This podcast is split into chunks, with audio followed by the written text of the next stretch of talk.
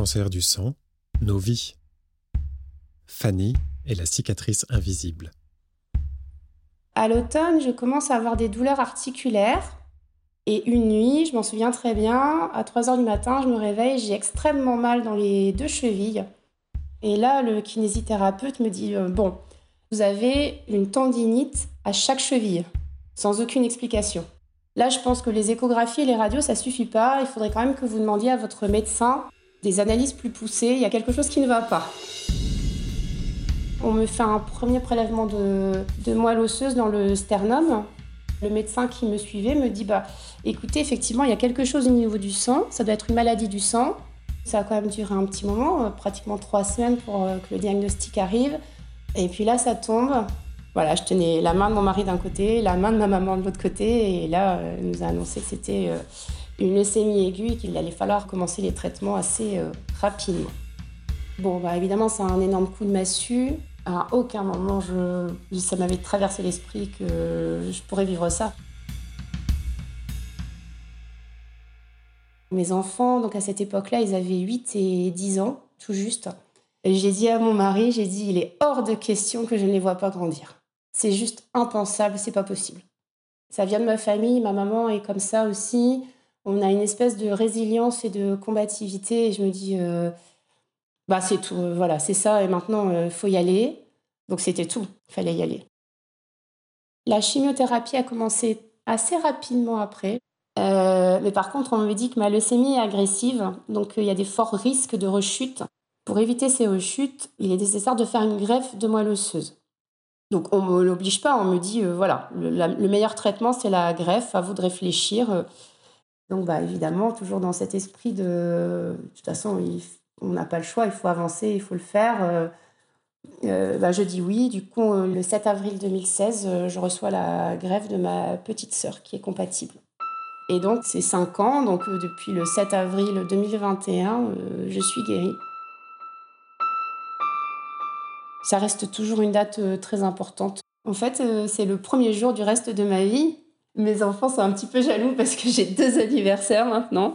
Ça, c'est le côté positif. On fait euh, mon anniversaire de naissance, mais on fête aussi mon anniversaire de greffe. Et puis, c'était entre guillemets une nouvelle histoire qui commençait le 7 avril. C'était une renaissance parce que c'est l'enveloppe reste la même, mais c'est une nouvelle personne qui continue. Elle a été nourrie d'un don de vie, c'est vraiment ça. Le jour de l'annonce, donc j'avais dit euh, ok j'y vais, mais je veux pas être toute seule. Et là, mon mari, il a été juste euh, exceptionnel. Il a mobilisé tous nos amis, la famille. Et en fait, je, me rends bien compte de la chance inouïe que j'ai eue. À chaque fois que j'ai été hospitalisée, j'avais tous les jours une visite. Tous les jours. Quand il y avait un trou, euh, mon mari il refaisait un appel en disant bah il y a personne aujourd'hui pour aller voir Fanny, qui peut y aller? Et tous les jours j'avais quelqu'un. Alors ma maman qui faisait l'aller-retour en train toutes les semaines tous les jeudis et vendredis, elle était avec moi. Euh, j'avais mon mari qui passait tous les jours. Et donc, j'avais une visite euh, soit d'un autre membre de la famille, soit euh, d'amis. Je, leur suis tellement reconnaissante parce que parce que c'est pas rien d'aller visiter un, un, malade en secteur stérile. Ok, moi j'ai accepté de me montrer vulnérable, sans cheveux avec des sondes. Enfin voilà, c'était vraiment, c'était aussi un, exercice de ma part. Mais je veux dire, euh, eux, ça veut dire qu'ils venaient à l'hôpital, qu'ils acceptaient de se changer et qu'ils acceptaient d'être mis face à quelque chose qu'ils n'avaient pas forcément envie de voir. Vraiment, je, l'ai toujours dit. Euh, oui, je me suis battue. Oui, mon mari et mes enfants se sont battus, mais on était portés en fait. On était portés par notre entourage. Et ça, c'est indéniable que ça a contribué à la, à la guérison. Les médecins ont été, euh, enfin le médecin qui me suit euh, a été très euh, humain parce que sans vouloir me mettre en danger, il a autorisé mes enfants à venir alors que mon, mon garçon n'avait que 8 ans, donc il est, normalement il n'était pas autorisé. Les visites étaient interdites au moins de 10 ans. Il avait bien conscience de l'importance de ce lien.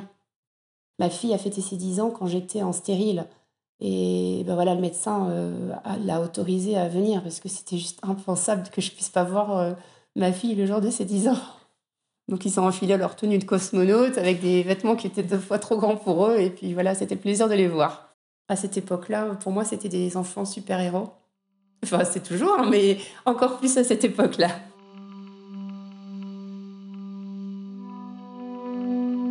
Je me rends compte que ce qui fait sens pour moi, qui a un petit peu un lien avec mon métier, ce que j'aime beaucoup dans mon métier, c'est la transmission. C'est pour ça que j'ai choisi de devenir professeur des écoles.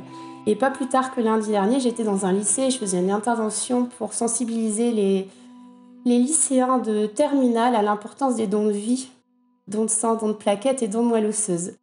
Et bon, voilà, j'ai eu un petit moment, je me dis, waouh, quel chemin parcouru, parce qu'il y a six ans, je leur disais que j'étais en train de me battre, et là, je suis devant eux en train de leur dire, euh, allez-y, c'est important de donner votre sang et inscrivez-vous sur le registre. Euh, il y a tellement de patients qui en ont besoin.